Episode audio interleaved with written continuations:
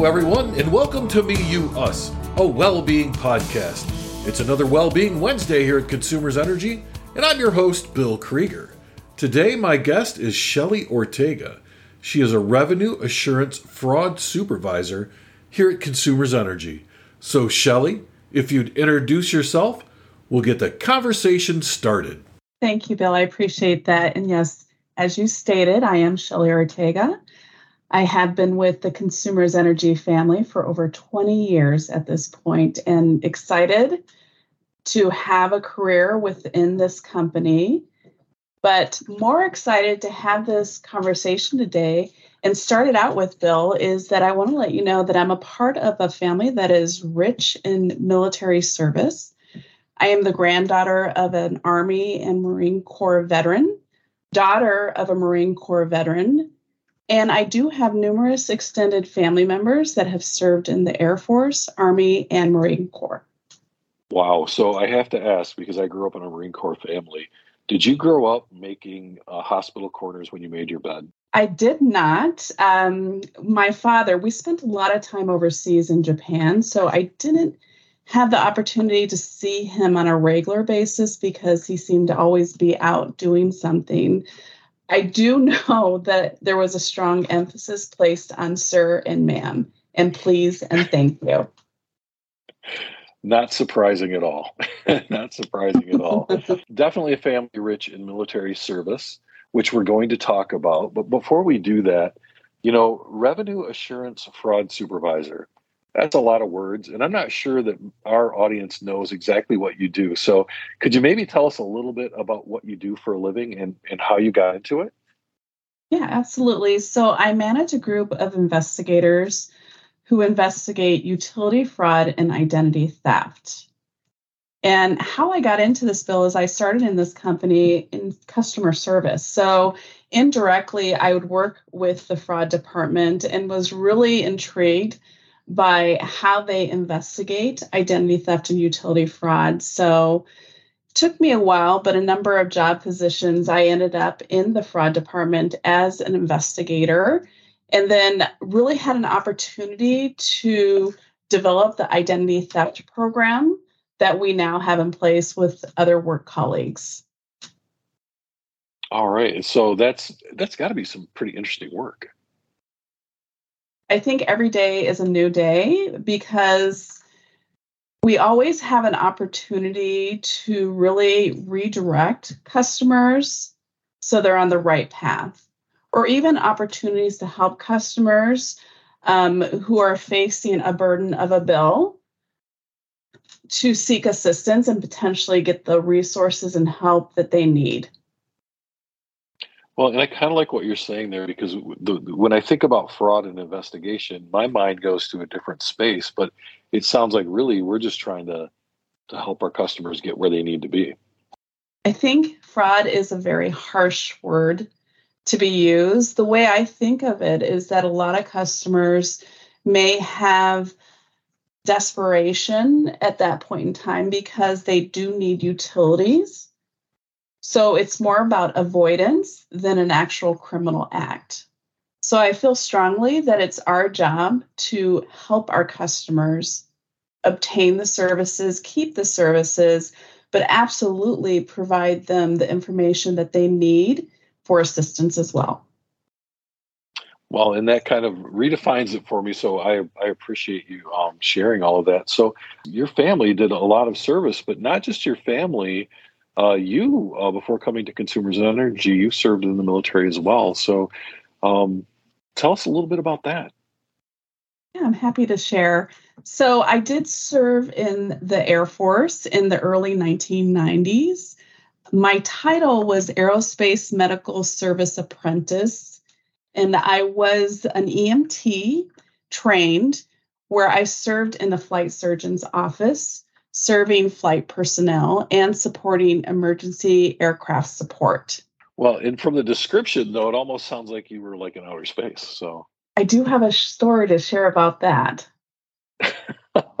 so uh, before we get there, um, what interested you in in in the Air Force, and, and how did you get there?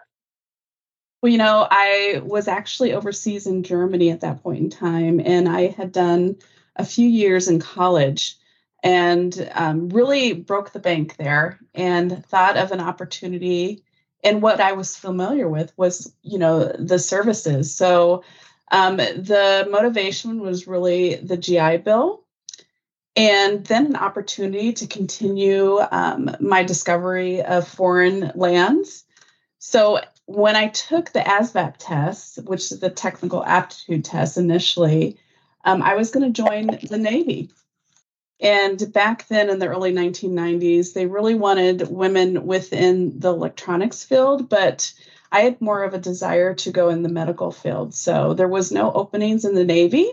So I walked right next door to the Air Force Recruitment Center and explained what my want was, and they were able to support me in that. Um, so you uh, you joined the Air Force. Where did you go to uh, basic training? So I went to basic training in San Antonio, Texas. And then from there, my technical training was at Brooks Air Force Base, also located in San Antonio.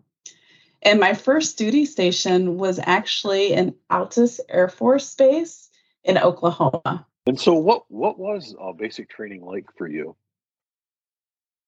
I think I was a little more prepared than most, just based on my family and friends giving me advisement before I went. So, one of the first rules that they provided for me was don't volunteer for anything, uh, keep a low profile, and acclimate very quickly. And I did that.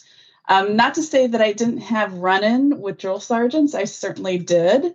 Um, but that was the whole point was you know to have a respect for authority and acclimate within a group and not as an individual well and when you when you talk about not volunteering that just reminds me like i, I didn't have that that counsel that you had but i remember uh, going to basic training and the uh, the drill instructor saying uh, who has a driver's license? And you know a bunch of people raised their hands because they thought they were going to get to go do something and he handed them all a broom and said here drive these brooms around the barracks very much so. Um, the one mistake i did do was obviously i brought photos of my loved ones which would include my dad in his military uniform and my dad was a high enlisted rank. So when they tore your locker apart, um, they came across that photo and, of course, took advantage of that um, and kept asking me, you know, are you going to tell your daddy on us? You know, are you going to cry? And I certainly would not, but they had a lot of fun with it. But at the time, it was very stressful. Oh, no, I I can only imagine. And I remember the the folks uh, that I, I went in with. Uh, if they had military ties, they certainly didn't uh, didn't share them. Yes, I think it's um it's fun to reflect back and have those stories about what happened in basic training uh, because you're not prepared for it. Even though I was given a lot of advisement, um, you're there alone, and it's a matter of survival. Yes, and anyone that tells you they were fully prepared for it is is uh, not telling you the whole truth. That is that is true. At least that's my opinion. So when when you went, so when when I went to basic training, uh, we were not integrated. It was uh, segregated males and females. When so when you went to basic training, um, had that changed? So we didn't serve in the same unit, but we would be in the same buildings. So they did keep us separate, but we certainly crossed paths. Um, I can share with you when I went to my first duty station that I was the first female medical technician within their group. So that was a different um, structure for them. And we had to learn to work with one another. I mean, I certainly had the same training as anyone else, but it did take them by surprise. So I mean, it was still that was still a time then where um, women hadn't served a lot in what we would say are non-traditional roles. So what was that like for you to be kind of be the first uh, female to to do that role? It really strengthened me. I, you know, obviously was very young when I joined the military and it was not only an education for me, but it was an opportunity to re educate those around me. So I can give you a great example of that. Um, my first supervisor was showing me around the office, and then he directed me to the room where there was a coffee pot. And he was like, Well, here's where you can make coffee. And I knew immediately what he was leading to uh, because that was established roles that someone, a female, potentially would do that for other people in the office and take on that, you know, um, duties. So I quickly redirected him and, and let him know that I did not drink coffee, and that was the end of that. So it took a while to, you know, make myself known and, and that I was there to serve the same mission as anyone else, and that I was certainly capable and qualified based on my training. So, did you feel though that you had to be better at what you did just to stand out? I certainly wanted to be better. Um, I love a challenge, and that is who I am as an individual. But certainly at that point in time, you're just learning as you go. And, and when you're so young and, and you're the first one, it's an opportunity to really establish yourself. So, yes, um, definitely wanted to take advantage of any opportunities that came my way. And um, when you talk about even Consumers Energy culture values of ownership and being deliberate. Um, those are characteristics that serve you well, both within the corporation and in the military. Well, yes, um, absolutely. And, you know, I, I talk to people who have never been in the military that were in very similar situations where you might go to a meeting and because you're a female, um, you're the note taker, you're the secretary. And um, so, you know, good for you for saying, "Hey, I don't drink coffee," but thanks for showing me where the coffee pot is. Um, that's a, a, pretty good and strong message um, to send. Um, so, once you got done with basic training in your um, in your uh, job training, did you go to other duty stations, and what kind of work did you do? So I didn't have an opportunity to go to other duty stations, but I certainly had opportunity. The one that stands out in my head is it was obviously in the desert in Texas. Um, Altus Air Force Base at that point in time was cargo planes. And that was training for the pilots, the co pilots, navigators, you know, flight crew chiefs, etc. So they would ship us off. And typically I was there to support the flight surgeon for any medical emergencies that may occur. So that was the basis of my job. Um, when I service flight personnel, with their yearly physicals, um, with anything that they needed as far as medical support. And then the most exciting part for me was in flight emergencies. So basically, if there was issues with the plane while they were in flight, then my staff was called in. So we would jump in the ambulance and go to the flight line and wait to see if any medical assistance was needed. Um, we did have training if there was any type of crashes, and that would have been unfortunate. I've never experienced that, but we were certainly trained to manage that. So it sounds like a lot of uh, responsibility, a lot of um, things that you need to know. Um, you know, we did when we were talking about this uh, as we started the conversation. Um, you did mention something about outer space, so I, I guess probably it's this is the time to ask what, what's the story behind that. Yeah, this is one of the things that very much stood out during that time frame when I was there is that the space shuttle and at that point in time it was the discovery would piggyback on a cargo plane. So it was coming from california. It landed on our base. And because i was part of the flight emergency crew i had an opportunity to take the ambulance and just go on the flight line and basically babysit so I just sat there in awe. And of course, you know, after some time it picked up and then it went to Florida, but that stood out as a big moment for me. So, how big is that? How, how big is the space shuttle or was the space shuttle?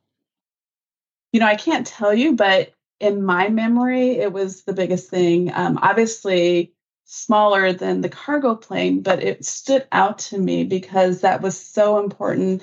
You know, you grow up about that. I remember being in Japan and being in school when the Space Shuttle Challenger uh, went into flight. And then when I came home, that's when we heard the news as far as the explosion. So it's something that was so connective to my memory bank that when I had an opportunity for another space shuttle to sit there and just watch it, it was really I. Yeah, I guess it would almost seem a little bit surreal to see something that you've seen on TV so many times to see it almost like seeing your favorite star. Absolutely. So you you know you were talking about going to school in Japan, and um, I, I think you even said living in Germany. It sounds like you kind of moved around. How how much time when you were? So I'm kind of going back a little bit, but how much time as a as a kid did you spend um, actually in the United States? I would say it was probably half and half. Um, the first time that I got to travel overseas, um, I was in kindergarten, and that was in Japan, and spent some time there. Uh, came back. We spent a lot of time in California, and I ended, up graduating there, coming back my senior year from Japan again, and then had an opportunity to go to Germany um, in my late teens, early 20s before I joined the Air Force. Wow, so that's a pretty exciting life to to be able to see all those different places. How do you think that that uh, impacted you? How does that inform you know who you are and how you do things today my mom used to always say um, that i was that child that had no fear and really so for me it was an opportunity to discover new things uh, beyond you know your bubble. So it has influenced me where i took advantage of even when i was at university to study abroad. So with that experience of being in the military i had no fear to go and you know study abroad in India or England or Costa Rica. So I've had great opportunities just based on my initial experience of being a military brat. It's really prepared you for being in the military. Absolutely.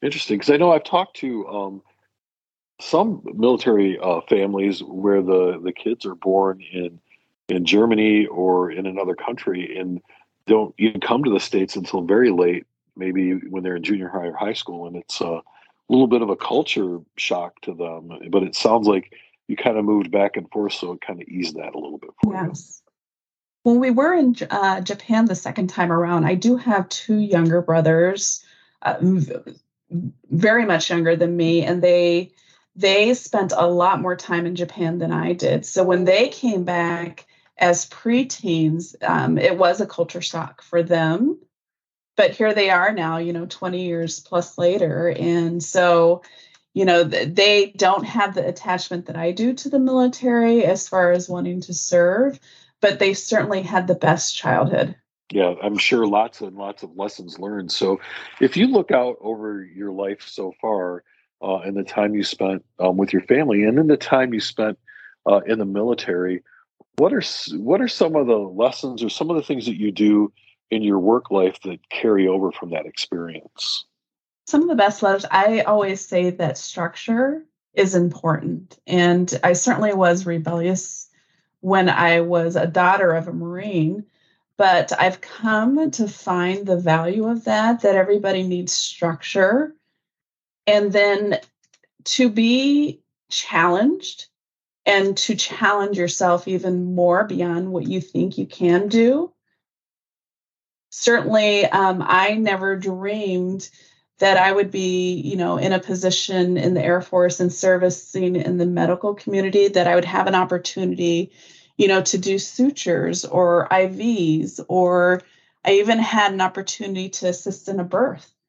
So I know that I'm highly capable of learning new things, but I have to seek them out. And so the final thought for me is that you know you're taking that leap of faith. So be fearless you know own your own destiny and take advantage of every opportunity that comes your way. Well and that's a good message for our um, for our listeners. Um, you know i think sometimes we allow fear to dictate uh, the things that we do and we may miss out on things. So thank you so much for sharing that.